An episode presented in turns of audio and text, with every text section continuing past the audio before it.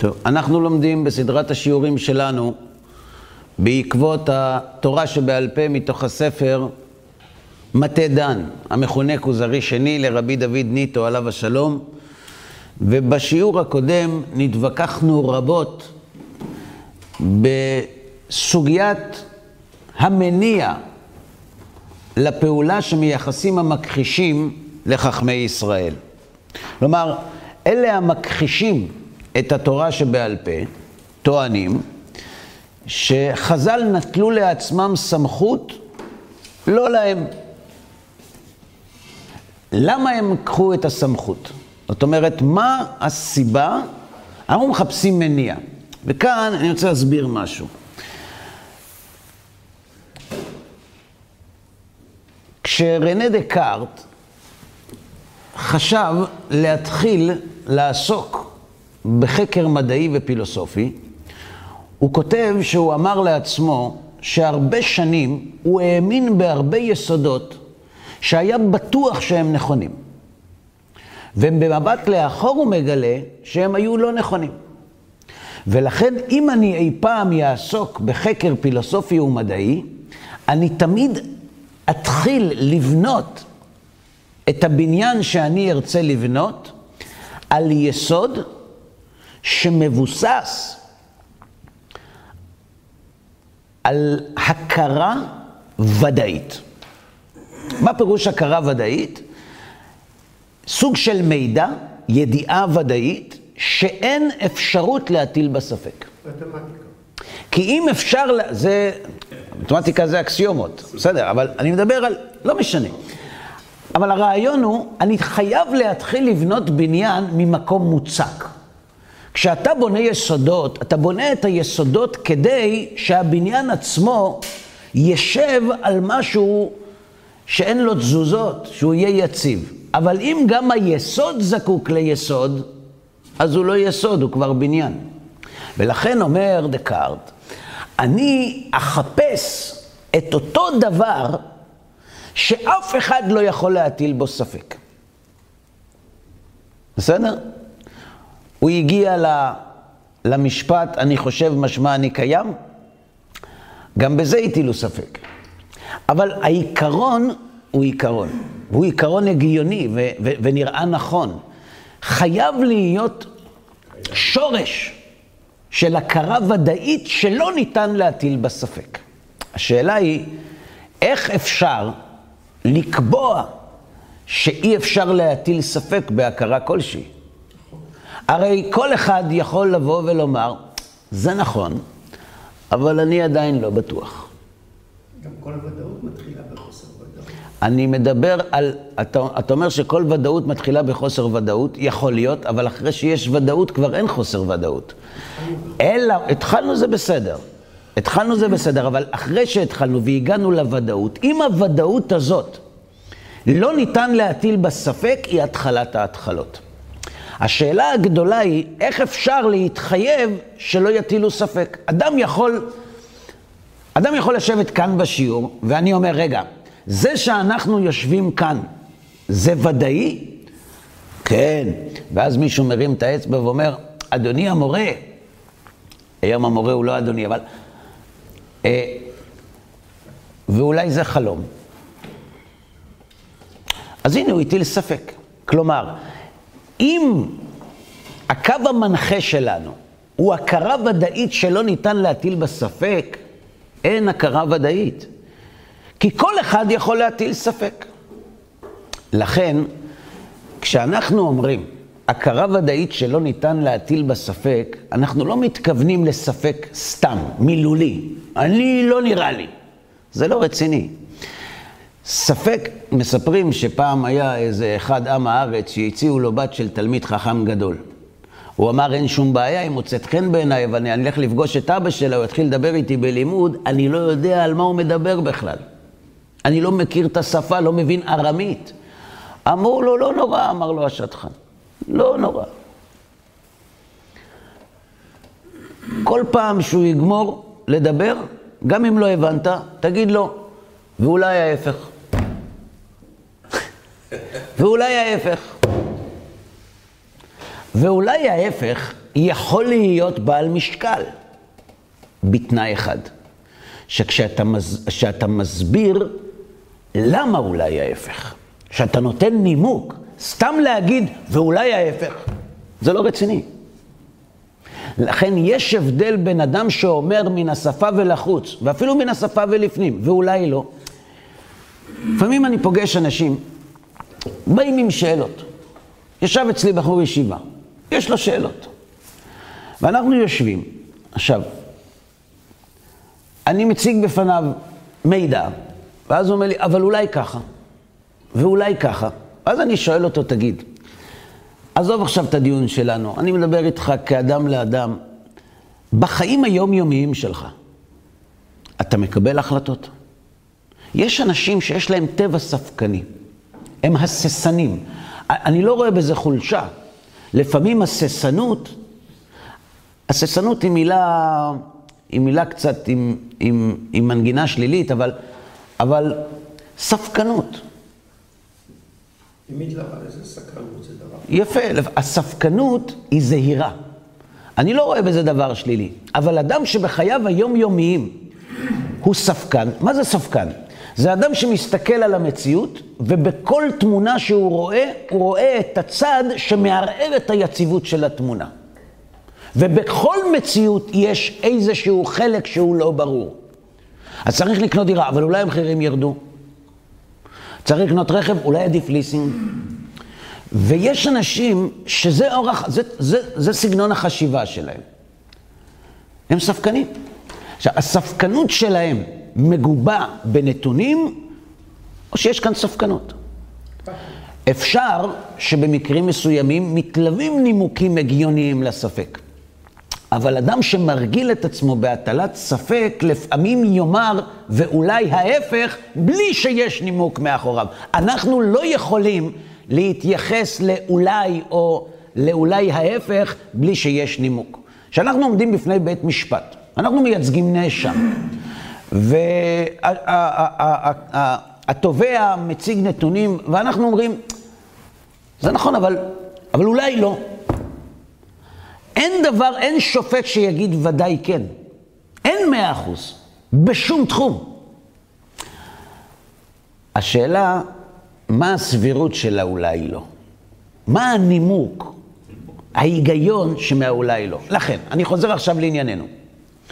כשאנחנו מדברים על אנשים שטוענים שחז"ל המציאו מעצמם הרחבות רבות, פירושים רבים למצוות התורה, כשאנחנו מטילים ספק באמינות המסורה, אנחנו צריכים לספק נימוק.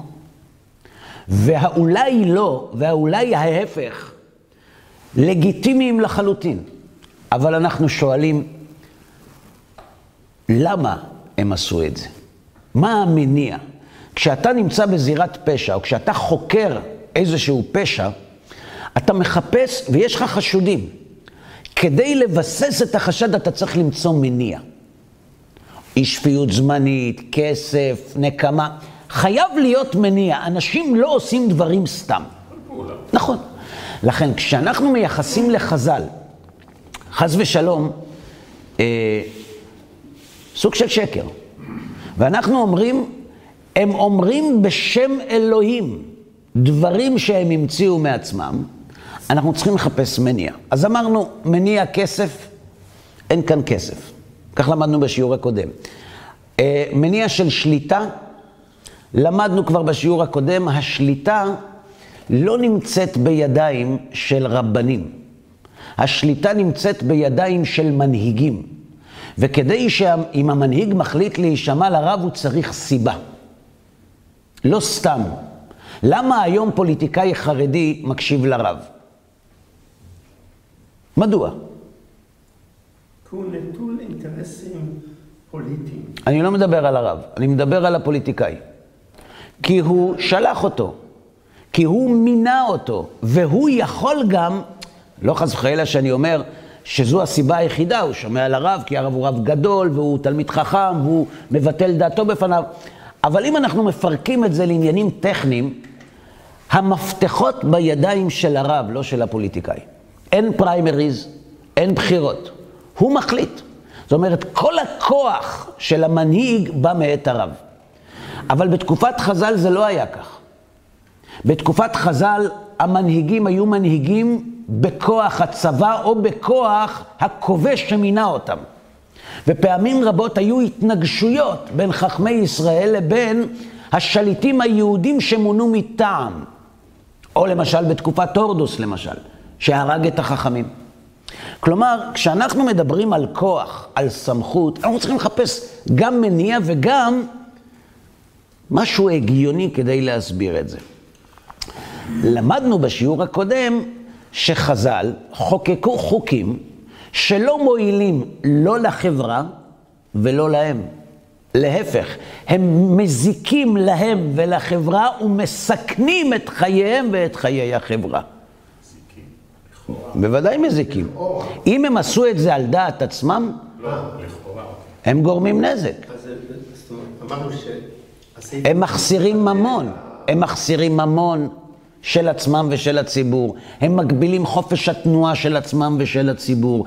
הם יוצרים איומים של עונש מוות על כל צעד ושעל, למשל בשמירת שבת. ועל זה אמר לו הכוזרי, זה לא יעלה על לב איש. זה לא ספק שיש מאחוריו נימוק. זו לא הטלת ספק בהכרה ודאית. זו אמירה, ואולי ההפך. אגב, אנחנו לא שאלנו מה המניע של אלה שטוענים שלחז"ל היה מניע. בהם אנחנו לא עוסקים. למה הצדוקים כפרו בסמכות החכמים? למה הקראים כפרו בסמכות הגאונים? את זה אנחנו לא שואלים. שם הכל בסדר, זך וטהור, אנחנו לא מחפשים מניע. למה? למה? כי אנחנו לא זקוקים לזה. מספיק שנשלול את טענת המכחישים בלי לרדת לרמה האישית. זאת אומרת שאתה מעדיף להיכנס לעימות אידיאולוגי כלשהו, ו... אני רוצה לעסוק בטיעונים, לא בטוענים. לא בטוענים. אני לא רוצה לעסוק בטוענים, אני רוצה לעסוק בטיעון לא, עצמו. בטיעון שלהם כלפי חז"ל... בטיעון אני עוסק. תנו לי נימוקים. הם נותנים נימוקים. לא- להשתרר על הציבור. לא. אוקיי, אז זה בסדר. לפי שלושת העקרונות שדיברנו... באינטרנט לא צריך להסביר כלום.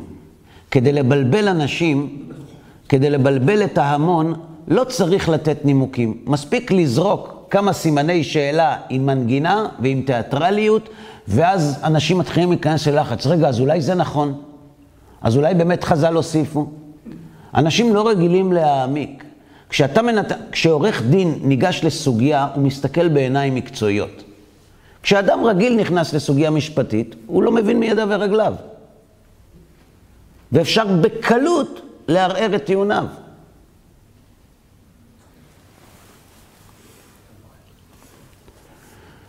אמר החבר, החבר לא עוצר כאן. מה שאנחנו עשינו בשיעור הקודם, זה התמודדנו בלי כפפות בנושא הכסף והסמכות והשררה והכוח, אבל אנחנו נראה את זה בהמשך גם בדבריו. הוספת מים, אומר החבר, הוסף קמח. אחרי ששמנו מים, הגיע הזמן לשים גם קמח. שהרי יש כמה מצוות מלבד אלה שפירשו מהם זיכרונם לברכה, ומפירושם יבוא נזק גדול למפרשים ולשומעים בקולם. כלומר, יש כאן טיעון אפילו יותר חריף. זה לא עניין של נזק כספי, זה לא עניין של קורבנות. זה עניין שאם חז"ל מעצמם פירשו את התורה, הם גורמים חלילה לעם ישראל שלא לקיים את רצון השם. למה? כתוב בתורה, אומר החבר, לא תשחית פאת זקניך. יש איסור בתורה שליהודי, גבר, אסור להשחית את פאת זקנו. כמה זה פאת? עשר? אחד? כמה זה פאת? בלשון העברית, פאת. פאה. כמה, כמה זה? שתיים, עשר? אחד. אחד. לא תשחית פאת זקניך. בסדר? מה זה פאה? קצה. נכון? לקט, שכחה ופאה. נכון? ולפאת נגבה תימנה. פאה, קצה.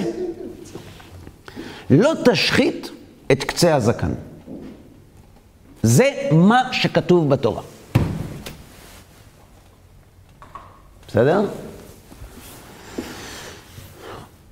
משמע מהכתוב שאין איסור אלא בפאה אחת. אלא ולא נתפרש בתורה איזוהי הפאה. זה לא כתוב. וכן לא נתפרש מהי השחתה. אם השחתה היא בכל מיני כלים, או במקצת. כלומר, יש לנו כאן איסור, איסור לאו. מה זה איסור לאו? מי שעובר עליו, בזמן הסנהדרין, אם הוא עומד בקריטריונים, הוא חייב, הוא מקבל מלקות, 39 מלקות. זה לא נעים, זה כמו לאכול חזיר. זאת אומרת, מדובר כאן באיסור משמעותי, בסדר? לא להשחית פאת הזקן. עכשיו בואו נראה איך חז"ל מתייחסים לפירוש, סליחה, לפסוק הברור הזה, שאסור להשחית פאת הזקן. והם הקלו בכלים והחמירו בפאות. זאת אומרת, כשאתה מחפש טביעת אצבע של אה, עבריין בזירה, אתה מחפש לראות שיש שיטתיות. זאת אומרת שבכל המקומות יש את אותה טביעת אצבע. שיטת ההרחבה כביכול של חז"ל, כשאנחנו טוענים, מייחסים חלילה לחז"ל פרשנות עצמית, אנחנו צריכים לראות עקביות מסוימת. האם חז"ל היו טיפוסים מחמירים או מקילים? האם הם באו להכביד או האם הם באו להקל? כשחז"ל באים להחמיר, טוענים המכחישים שהם רוצים להשתרר על הציבור, שיהיה להם כוח. מה לגבי באים להקל? פה הם משחררים. הם לא באים להחמיר. אם חז"ל היו רוצים להחמיר, אם היו רוצים להשתרר בכוח פסיקתם על הציבור, ככל שהפסיקה תהיה יותר חמורה, ההשתררות תהיה יותר משמעותית. עכשיו, כמו מי נפסקה ההלכה? כמו בית שמאי או כמו בית הלל? בדרך כלל. אם היינו רוצים להשתרר על הציבור, היינו פוסקים כמו בית שמאי. זה חתיכת החמרה. זה משמעותי. אומר החבר לכוזרי, יש כאן מצווה שבאותה מצווה, מצד אחד לוקחים את זה לקצה מבחינת החומרה, מצד שני לוקחים את זה לקצה מבחינת הכולה. החמירו בפאות והקלו בכלים. פירוש, שהרי אמרו, אין השחתה אלא בתער. לא תשחית פאת זקניך זה לא במספריים. במספריים מותר. רק בסכין, בתער אסור. בשאר כלים מותר. זה להקל או להחמיר? להקל. ובמספריים כעין תער מותר. אף על פי שמן הכתוב משמע איסור גילוח הפאה לגמרי, בשום מין כלי או סם, אסור להשחית.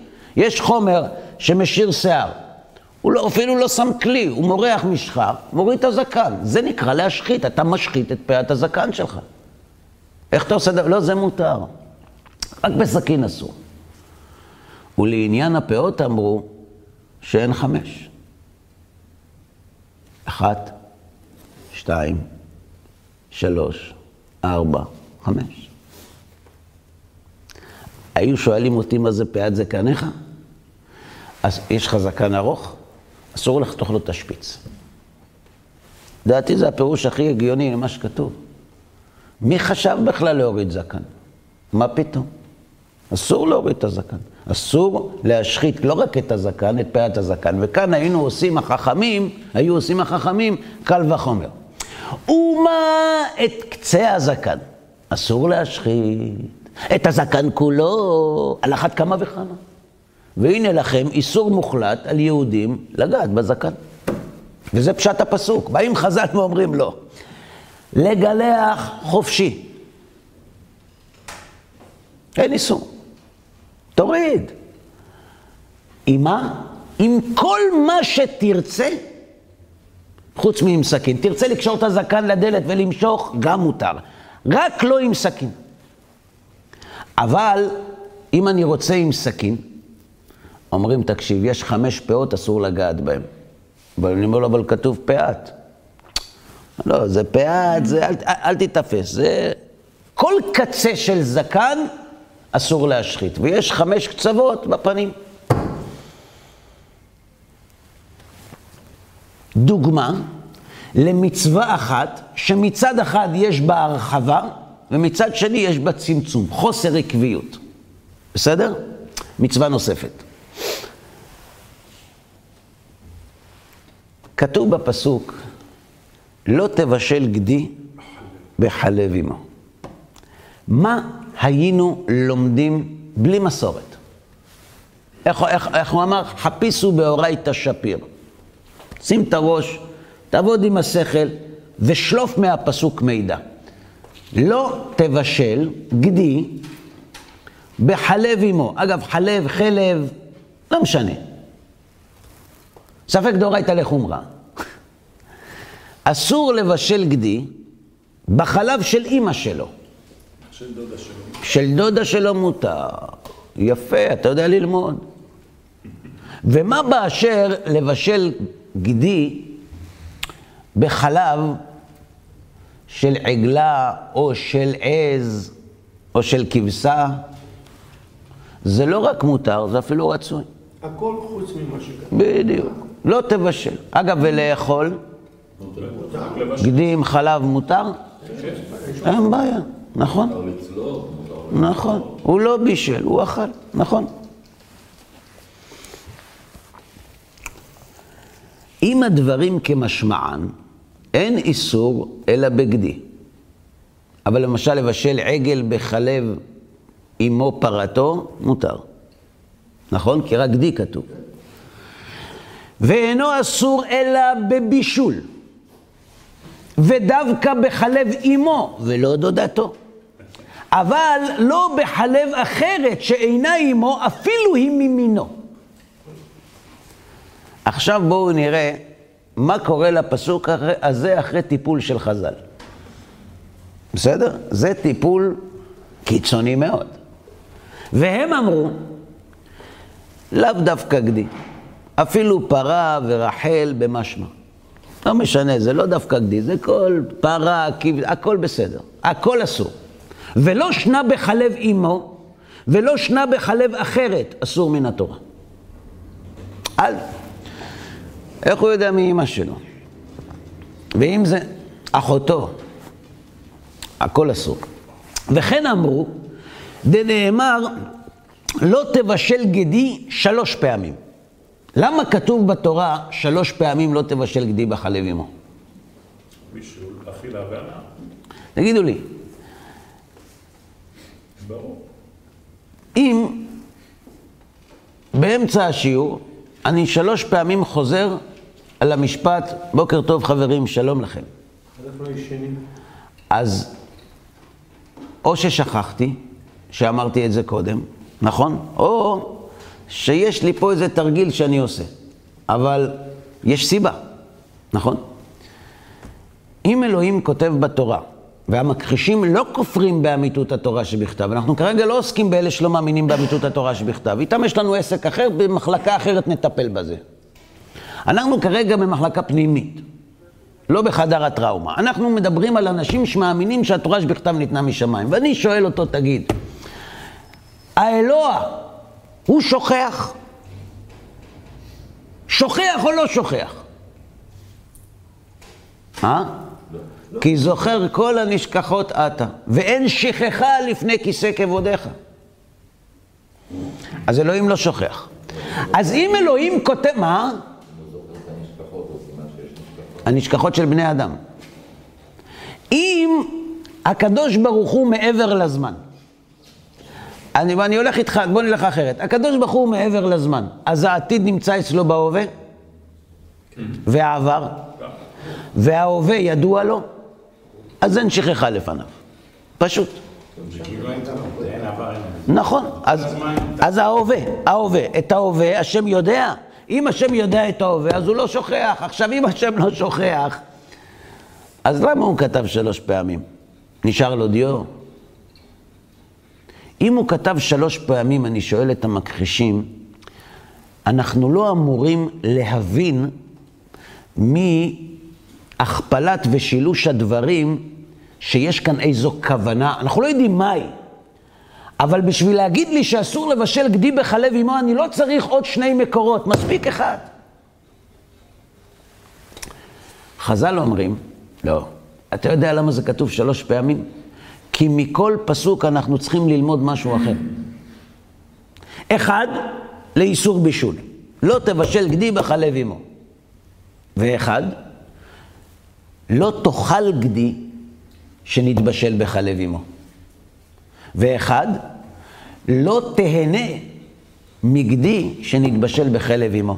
למשל, לא תוכל לתת אותו לכלב שלך. אסור לך ליהנות מזה. הרי שהכתוב לא העניש, אלא מלכות אחד. והם חייבו שלוש. מה יקרה אם אדם אכל בשר עם חלב? הולך לבית דין, אומרים לו תסתובב. מכות. הוא אומר למה, למה? מה זה למה? אסור לאכול גדי וחלב. איפה זה כתוב? מה כתוב לו תבשל גדי וחלב? לא בישלתי, אני אכלתי. אומרים לו זה לא מעניין, אסור גם את זה. למה? כתוב שלוש פעמים. הרחבה. הרחבה שמביאה לידי מלכות. עכשיו תגידו לי, אם התורה התכוונה, לא תשחית פאת זקניך, והיא לא מעטה באיזה כלי אסור ובאיזה מותר. כשחז"ל אומרים שמותר לגלח את הזקן חוץ מביתר בכל כלי, האם הם לא לוקחים על הגב שלהם את הסיכון שהאדם עובר על ציווי השם? השם אמר לא להשחית ואתה משחית. לא, אני לא משחית, זה עם מספריים. ומי אמר שמספריים מותר? זאת אומרת שחז"ל מקלים בביאור הפסוק, מחמירים, אנחנו יכולים להגיד מפחד. אבל כשחז"ל מקלים מעצמם נגד מה שכתוב בפסוק, זה סיכון עצום. נמשיך הלאה. ועוד אמרו, יש חומרה בבשר שנתערב עם חלב יותר מאשר באיסורים אחרים. ועוד אמרו שבבשר וחלב אמרינן חתיכה נעשית נבלה. מה פירוש חתיכה נעשית נבלה? דהיינו, אם נפל כזית חלב לחתיכה של בשר, סליחה, כזית חלב לחתיכה של בשר, ואין באותה חתיכה של בשר שישים לבטל החלב. החתיכה של הבשר שנמצאת בסיר, היא כשרה או טרפה לאכילה? לפני שנשפך חלב. כשרה. כשרה למהדרין. חלק בית יוסף ללא רירין כלל. עם כל הבד"צים. יפה. מותר לאכול את זה או אסור? מותר. עכשיו נפל, נפלה חתיכה של גבינה או חלב לתוך הסיר. ואין בחתיכת הבשר שישים כדי לבטל את החלב. נהפך. כן, כן. פי שישים. אין פי שישים בחתיכת הבשר לבטל את החלב. אסור. אה? אסור. השאלה היא, מה לגבי השאר? תראו מה כתוב. ואין באותה חתיכה שישים לבטל החלב, חתיכה עצמה נעשית נבלה, וצריך שישים כנגד כל החתיכה. אתה יכול לכמת את זה במשקל, יהיה יותר קל וברור, אתה לוקח 600 גרם לעומת הסכום. אני לא נכנס כרגע לצד המעשי, כי את זה צריך ללמוד. אבל אנחנו יודעים עיקרון. עיקרון זה איסור שנפל להיתר, צריך פי 60 בהיתר כדי לבטל את האיסור. בסדר? יש בזה כללים. כן, כן. אם, אם, אם, אם, אם, אתה רוצה לדבר בגרם, אתה אומר, עשרה גרם, 600 גרם. בסדר? יופי.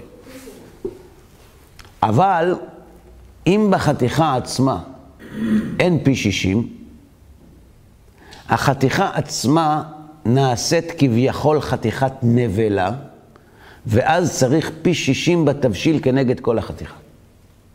ולא רק כנגד החלב שנפל לחתיכה. זה ברור? כן. לא ברור. מההתחלה. זה בסדר מההתחלה. יש לי חתיכת בשר. בסדר? ונפל חלב לחתיכת הבשר. כמה היא שוקלת? חתיכת הבשר, קילו. בסדר? קילו בשר. וזה לא הולך בקילו, אבל לא משנה. אבל נניח, יש לי חתיכה קילו בשר. ונפל חלב לתוך חתיכת הבשר במשקל 100 גרם. בסדר? ונספג בחתיכה. האם החתיכת בשר הזאת מבטלת את החלב שנשפך בה? לא, כי אין פי 60. עכשיו, מה קורה אם לקחתי את החתיכת בשר הזאת ושמתי אותה בסיר של החמין? סיר גדול. האם התבשיל נאסר? תשובה, צריך לבדוק. אם יש פי 60, מתבטל, אין פי 60, לא מתבטל. פי 60 ממה? ההיגיון אומר, פי 60 מהחלב שנשפך לתוך החתיכה. ואז החלב מתבטל, ואין כאן בשר וחלב. נכון? זה ההיגיון אומר. אתה צריך, אם החתיכה צריכה פי 60 כנגד, אם היה פי 60 בחתיכה כנגד החלב, היה מתבטל החלב? כן. יפה. עכשיו יש פי 60 בסיר כנגד, החתיכה, כנגד החלב שיש בחתיכה. מה הבעיה? תשובה. כיוון שלא היה פי 60 בחתיכת הבשר כנגד החלב, חתמנו על החתיכה הזאת, שהיא נקראת נבלה. עכשיו השאלה, כשאתה לוקח חתיכת נבלה ושם בתוך סיר של חמין, צריך 60 כנגד מה? כנגד כל החתיכה. זו חומרה גדולה מאוד. שאתה לוקח פי 60 כנגד קילו, או פי 60 כנגד 50 גרם, זה נזק ממוני עצום. חז"ל אומרים לו, בשר וחלב, לא מספיק שזה גם עגלה וגם כבשה וגם עז וגם הכל, ולא מספיק שזה גם בדודה וגם בחברה, אלא אם נפל חלב לתוך חתיכת בשר ולא נתבטל החלב בחתיכה, כל החתיכה כולה נקראת נבלה. נבלה, לא אמרתי טוב, ברור. כי שאלת טרפה, אולי בכל זאת טרפה? לא, נבלה אמרנו, יפה. והנבלה הזאת היא כבר חתיכה של נבלה. עכשיו צריך פי 60 מגדר. זו חומרה. קורא שוב. שבבשר וחלב אמרינן, חתיכה עצמה נעשית נבלה. דהיינו, שאם נפל כזית חלב לחתיכה של בשר, ואין באותה חתיכה 60 לבטל החלב, חתיכה עצמה נעשית נבלה וצריך 60 נגד החתיכה. ואז, אם מכירה משליכה והשאר מותרות, כמובן שאת החתיכה עצמה, אם יש פי 60 היא לא מתבטלת, אם הוא מכיר את החתיכה צריך לזרוק אותה. ואם לאו, כל החתיכות אסורות אם ראויה להתכבד. בסדר, אנחנו לא לומדים עכשיו הלכות תערובות. הרי לך כמה וכמה חומרות שלא נרמזו בתורה. והרי לך הפסד ממון גדול. נחזור להתחלה. למדנו שיש שלושה מחוקקים, אחד דואג לכיס שלו, אחד דואג לכיס של הציבור, ואחד דואג לכיס של הציבור בגלל שהוא דואג לכיס שלו. לאיזה כיס דאגו אלה שהרחיבו את עניין הבשר וחלב? לשום כיס. אלה שמוכרים כיס בשר. של הקדוש ברוך הוא. לאף כיס, אתם יודעים למה? כי זה גם אסור בהנאה. בשביל מה הם עשו את זה? תן לי, למען השם, נימוק. מה מביא אנשים להזיק לעצמם, לילדיהם ולציבור? מי מרוויח מזה? למי יש מזה תועלת?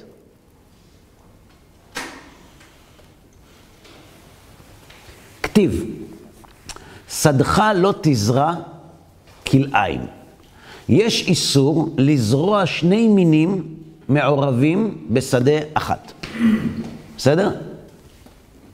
שדה אחד.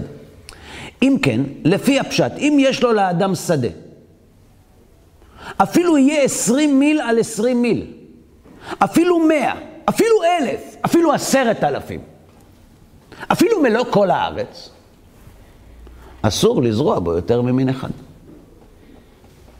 שדך לא תזרע כלאיים. האם יש הגבלה לשדך? לכן כל קיבוץ דתי, יהיה מותר לו לזרוע רק מין אחד. גם אם זה בחלקות נפרדות לחלוטין. אני לא מדבר על נפרדות, אני מדבר על, כרגע על שדה אחד. גבול אחד. גבול אחד, שדה אחד, עשרת אלפים דונם. דונם של שדה, והוא רוצה לזרוע קצת עגבניות, קצת מלפפונים, הילדים יבואו שיהיה אפשר לעשות סלט. אומרים לו, וככה זה בעיה בן אדם ששוטר בגינה אצלו. בטח בעיה. אצל היהודים קודם כל בעיה, אחרי זה נראה איך אפשר להסתדר. שדך לא תזרע. אבל חז"ל אמרו, אל תילחצו. אפשר. ובלבד שיעזוב בית רובע פנוי. אם אתה משאיר חלקה בגודל של בית רובע, בין מין למין באותה שדה, החלוקה הזאת הופכת את זה לשתי שדות. שני שדות. כמה צריך להשאיר? אה? כמה זה רובע? בית רובע. שישה טפחים, מה זה משנה כרגע כמה? אם אתה משאיר כמות, כמות, סליחה. רוחב מסוים בין שדה לשדה, בין חלקה לחלקה, זה כבר שני שדות. שני שדות, אתה יכול לזרוע מה שאתה רוצה. כמה זה אתה רוצה לדעת בית רובע? אתה- לא, זה לא שישה טפחים, אתה באמת רוצה לדעת כמה? אם הרב יודע, לא, אני לא רוצה להגיד. חמש מטר. שמי. שביל. בשביל יכול להיות שני מטר. זה- אה? בסדר, חמש... אה, חז"ל קיצונים תמיד. לא לומדים את הרעיון, לא לומדים מה לעשות. לא, בדיוק. זה- אתה- תושב חוזר. חברים יקרים, הפסוק אומר, שדך לא תזרע כלאיים, שזה איסור חמור. חז"ל אומרים, תרגיע, שביל של חמישה מטר, הכל בסדר. שיעזוב בית רובע פנוי, ואז יכול לזרוע בו שני מינים לכתחילה. ואם זרע בתוך שיעור זה, אינו לוקה, עד שיזרע שני מינים בתוך שישה טפחים. זאת אומרת, זו חומרה גדולה. שהרי אם יהיה לו לאדם שדה, וממנו פרנסתו ופרנסת ביתו בצמצום לחם לפי הטף, מוכרח לעזוב עשר אמות, שזה חמש מטר, וחומש מרובעות, לא מקום זרע. היש גרמה בנזיקים גדול מזה? בן אדם רוצה לזרוע בחצר שלו, כל החצר שלו, כל החצר שלו היא עשר מטר. אומרים לו, אתה רוצה לזרוע שני סוגים, תשאיר חמש מטר פנוי. היום זה ברכה, בונים יחידת דיור, אבל בעבר, שהיה מקום. זה להשחית. ואפילו לא יהיו אלא שישה טפחים. גם אם תגיד רק שישה טפחים, כי על בין, בין חמש מטר לשישה טפחים, זה עדיין אסור, רק לא לוקים. הוא נזק גדול לעני מדולדל, לפי ששישה טפחים מרובעות הם 36 בשטח, ולמה החמירו כל כך? הלא בהבדל משהו, מספיק. כי דתנן, נוטע אדם קישוט ודלת לתוך גומה אחת. זאת אומרת, למה לא אמרו עשר סנטימטר? למה להקצין? למה? למה להיות קיצון? למה להכביד? אז מצד אחד הם אומרים, כולה. אפשר, אם עושים הפסק, לזרוע שניים. אז אם אתם כבר בראש של להקל, אל תתהפכו. חמש מטר. למה חמש מטר? אם זה יהיה טפח, נגיד, סתם מבחינת היגיון, זה כאילו, מרחוק לא רואים שזה באמת שתי. בסדר, תראה, אנחנו לא מסתכל, אנחנו מסתכלים על האמת. יש פה, יש פה הפסק. כשאומרים לבוד, שלושה טפחים. שלושה טפחים אומרים זה יורד עד למטה. לא, לבוד. זה השורשים למטה, מגיעים אחד לשני. אה? והשורשים למטה מגיעים אחד לשני, אז חמש מטר זה מספיק. מספיק. ואם נראה לך שהשורשים נוגעים אחד בשני גם בחמש מטר, אז תגיד עשר? יש פה שאלה. אנחנו לא דנים בהלכה, אנחנו דנים בשיטה. אנחנו דנים בשיטת הפסיקה של חז"ל. אתה מייחס לחז"ל נטילת סמכות. בוא נראה איזה שימוש הם עשו בסמכות הזאת. השימוש שחז"ל עושים בסמכות הוא לא שיטתי. מצד אחד, אם הם רוצים סמכות, למה הם מקילים? מצד שני, הם מחמירים בצורה קיצונית שגורמת נזק, ואין לאף אחד רווח מזה. ציוונו השם יתברך, דוגמה שלישית. אז היה לנו גדי בחלב עמו, היה לנו כלאיים, ועכשיו דוגמה שלישית. הגילוח בתער זה לא קשור לדוגמה הזאת, זה, זה האב טיפוס, זה הדוגמה לכולה וחומרה באותה הלכה. ציוונו השם, אבל אם תרצה להוסיף גם את זה, ציוונו השם יתברך להניח תפילין. ביד ובראש. שנאמר, וקשרתם לאות על ידיך. בסדר? מפשט הכתוב נראה שלא הקפיד הקדוש ברוך הוא בתורה, לא בחומר ולא בצורת התפילין ולא בצבעם. כתוב איזה צבע צריך להיות? אם לא כתוב, לא צריך. איזה צורה? לא צריך. מאיזה חומר? תראה, אז בתורה לא כתוב מפלסטיק, כי עוד לא היה. אבל היום פלסטיק זה, הרי אם זה צריך להיות מרובע, אם זה מפלסטיק, היום יש פלסטיק שהוא ממש ממש קשיח.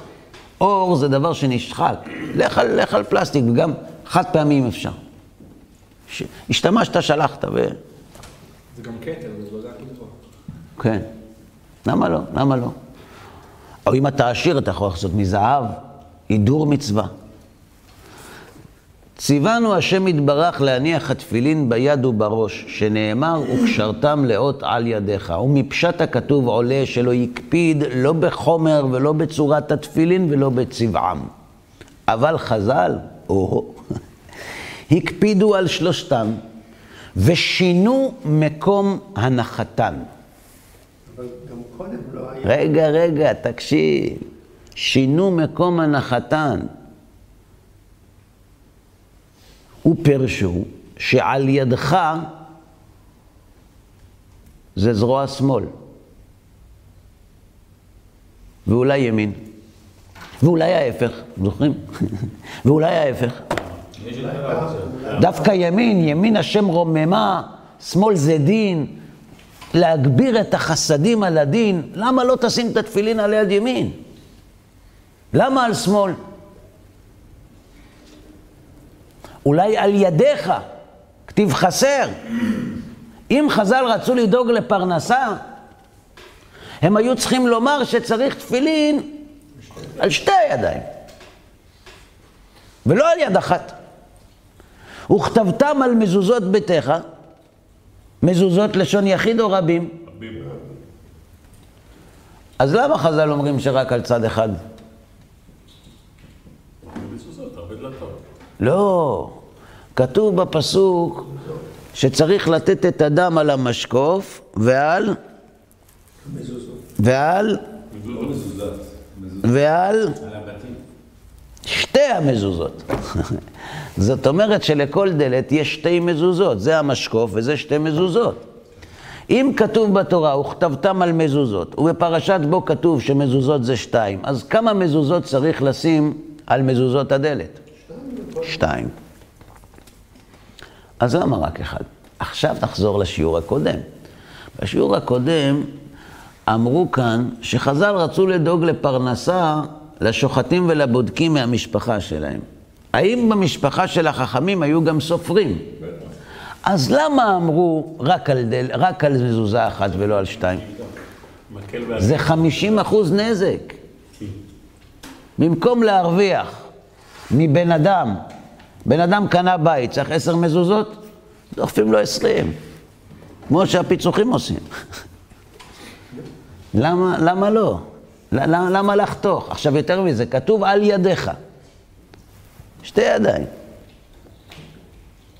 ומה עוד כתוב? בין עיניך. עד כמה שאני מבין, אה, כשאומרים נתן לו אגרוף בין העיניים, זה לא הכוונה פה. וזה בין שתי העיניים. זה בין העיניים. עכשיו, אם התורה אומרת שצריך להניח תפילין בין עיניך, וחז"ל אומרים שזה פה, חז"ל גורמים ליהודים. לא להניח תפילין חס ושלום. עכשיו צריך לדעת, קרקפתא דלא מנח תפילי, ראש שיום אחד אין עליו תפילין, הוא מעוות לא יוכל לתקון. אי אפשר להחזיר את היום הזה. זאת אומרת, חז"ל לקחו על הכתפיים שלהם, אני, אני, אני, אני, אני רק מחפש נימוק, אלה ה- הלחוצים שעושים חומרות כי אולי השם מתכוון כך ואולי השם מתכוון כך, ומחמירים מאוד מאוד בהרבה דברים, ואומרים לא תבשל גדי בחלב אמו, זה אחד לאיסור אכילה, אחד לאיסור בישול, אחד לאיסור הנאה, ואתה אפילו וחתיכה נעשית נבלה, ו... ואז אתה אומר לו, כבוד הרב, ותפילין, אומר פה. אני אומר לו, מה פה? כתוב בין עיניך. אז מה אני אחראי? שים פה, זה בסדר. אני רוצה לספר לכם סיפור שסיפר לנו הגאון הצדיק, רבנו שלום שבדרון, זכר צדיק לברכה, באחד ממוצאי שבתות שהיה לנו לשמוע ממנו שיחות בביתו בשכונת שערי חסד. הוא סיפר לנו שהיה מירושלים קהילה שבנתה מקווה, מקווה טהרה. עכשיו, מקווה טהרה לנשים, אם הוא לא לפי ההלכה, זה ריבוי של איסורי כרת. כי אישה שצריכה לטבול במקווה ולא טובלת, או טובלת במקווה לא כשר, לא יצאה מידי האיסור. ואם היא שוהה עם בעלה, הם עוברים על איסור כרת. בסדר? אז הם בנו מקווה, ואחרי שבנו והכול, ביקשו, כמדומני מהרב מבריסק, לבוא להכשיר את המקווה. הרב מבריסק עמד בתוך המקווה, לא היה שמיים, כן? עמד בתוך המקווה והסתכל, בדק ושאל וחקר, אולי שעתיים שלוש. אתם יודעים כמה זמן תלמידי בריסק בודקים חמץ? אם לא היה עניין שאסור להחזיק דברים מוקצה בחג ראשון של פסח, יכול להיות שזה היה ממשיך אפילו עד פסח. הם בודקים חמץ מכל הכיוונים. שעות! מחמירים גדולים. הרב עמד ובדק את המקווה כמה שעות. בדק, בדק, בדק, ואז אמר, כשר. אחרי יומיים הגיע אליו איזה אברך ואמר לו שלפי דעתו המקווה לא כשר. ואולי ההפך. הרב התחיל לרעוד. הוא אמר, הכל תרגעו, היה כשר המקווה. האברך לא היה כשר. אבל באותו רגע שבא מישהו ואומר לו, אתה אמרת כשר על משהו לא כשר, הוא התחיל לרעוד. חרדה גדולה. אני הכשלתי אנשים? עכשיו אני שואל אתכם, יגיע מישהו, לא לרב מבריסק, לתנאים, והתנא אומר לו, זה בסדר, זה לא פה, זה פה. זה לא להגיד כשר על לא כשר. זה לדעת שהמקווה לא כשר ולהגיד הוא כשר. איפה כל הנטייה שכולם מייחסים, תהיו בית הלל, לא בית שמאי, אל תחמירו. החומרה היא לא טובה. כולם מייחסים לחז"ל מחמירים, מחמירים, מכבידים, מקשים. למה? כי הם חוששים. אז אם הם חוששים, למה פה הם לא חוששים מכלום? זה לא שהם אומרים זה בסדר, הם אומרים תעשה את המצווה לא כמו שכתוב בתורה.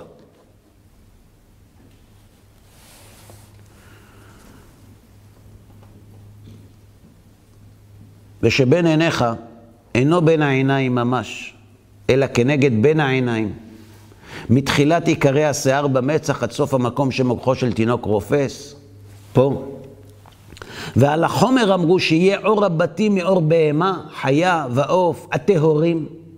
ועל הצורה שיהיו הם ותפירתן מרובעים, שיהיה בשל ראש צורת שין, של שלושה ראשים, מימין ושל ארבעה משמאל, שיכרוך הפרשיות במטלית, כלומר בגיד, סליחה, ושיכרוך שיער עליו, ושיתפרם בגידים, שיהיה להם מעברתא, שיהיו הרצועות שחורות, שיעשה קשר כצורה ד', ואם שינה באחד מאלו פסולים. אז מצד אחד הם מחמירים מאוד.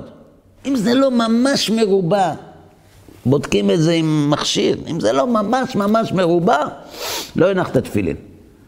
אבל איפה תניח? לא פה. פה. אני מחפש נימוק. אני מחפש היגיון בחוסר העקביות הזאת. כל זה קיבלנו מחז"ל, מלבד כמה וכמה דקדוקים, שלושת אלפים הלכות תפילין.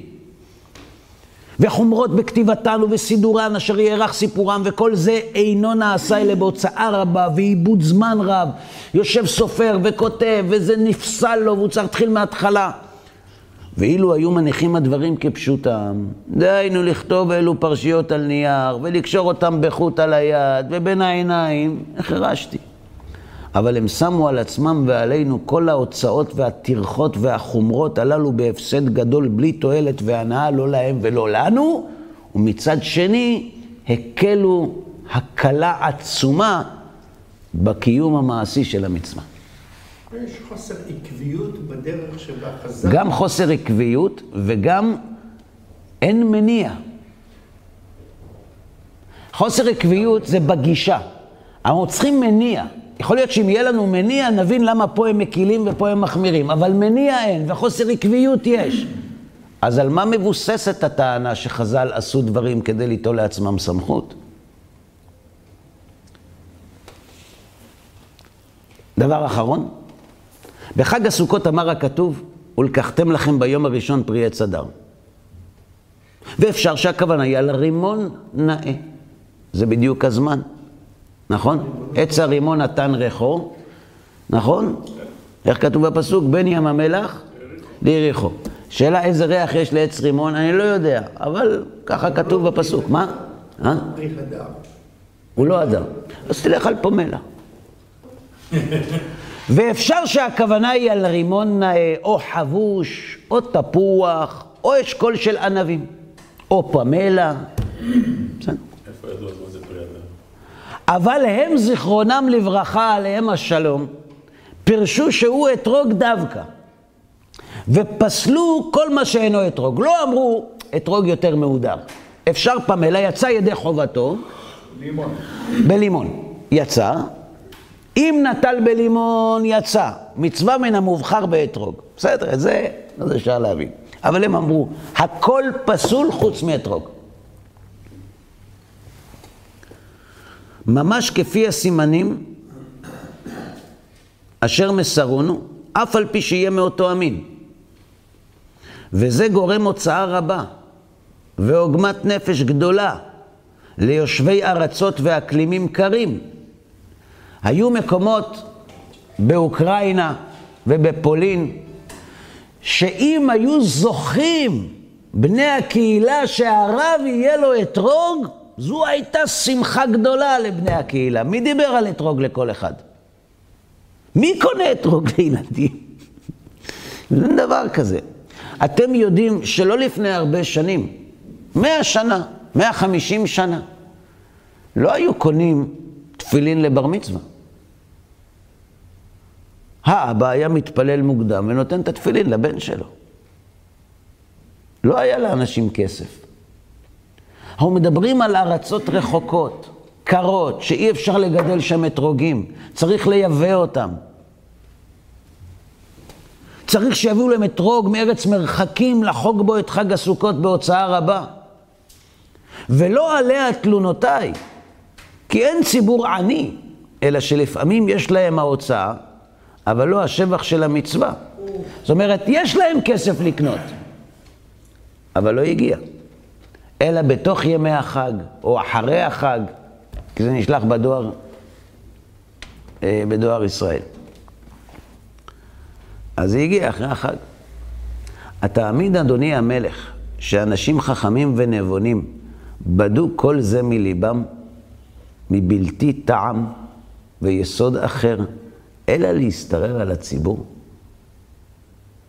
תגיד לי, זה נראה לך הגיוני? זה נראה לך הגיוני יותר מהטיעון שלי? עד כאן להיום.